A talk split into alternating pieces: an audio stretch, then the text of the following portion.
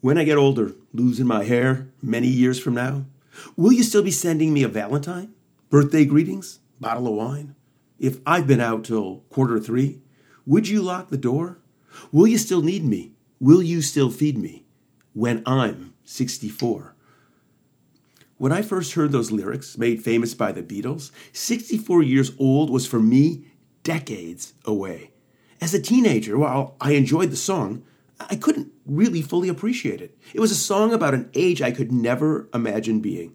Now, for me, 64 will soon be a memory. The calendar pages of my life are now being torn away, and soon, in a matter of days, 64 will be just a memory. It feels like a cliche to say, I don't know where the years have gone. They seem to have slipped by so quickly. But it's true. Hearing myself say that reminds me of what I thought were then old people who were saying exactly those same words. And when they did, I just rolled my eyes, noting from the vantage point of my youth that, that they were wrong.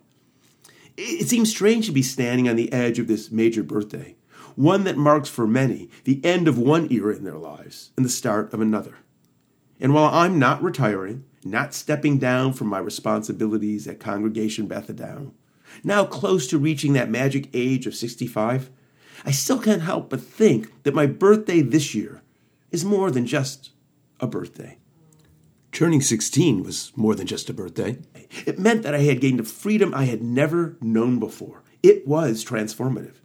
And if in future years I lose the right to drive because of illness, I understand why seniors are so upset with the children taking away their keys. It's about losing freedom losing independence, returning to the state of the child dependent on others for transportation.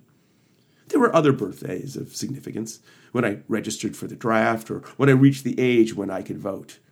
But those were long ago, and I remember them in the rearview mirror of my memory, with all its weight and implied meaning.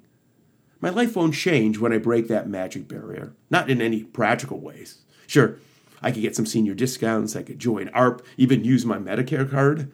But I hope, rather than allowing my age to define me, I define my age. Satchel Paige, the baseball player, once said, How old would you be if you didn't know how old you are? His words suggest that how one feels, how one thinks, the activities one is willing to engage in, how intellectually curious one is, is more important than a date on the calendar. I hope he's right, and I hope that I can take the words of Pablo Picasso and live up to them. He said, It takes a long time to become young. I hope on the day of my 65th birthday, I embrace hope, love, joy, adventure, and remember that age is only a number. I'm Rabbi Robert Barr of Congregation Beth Adam and our Jewish community. And as always, thanks for listening.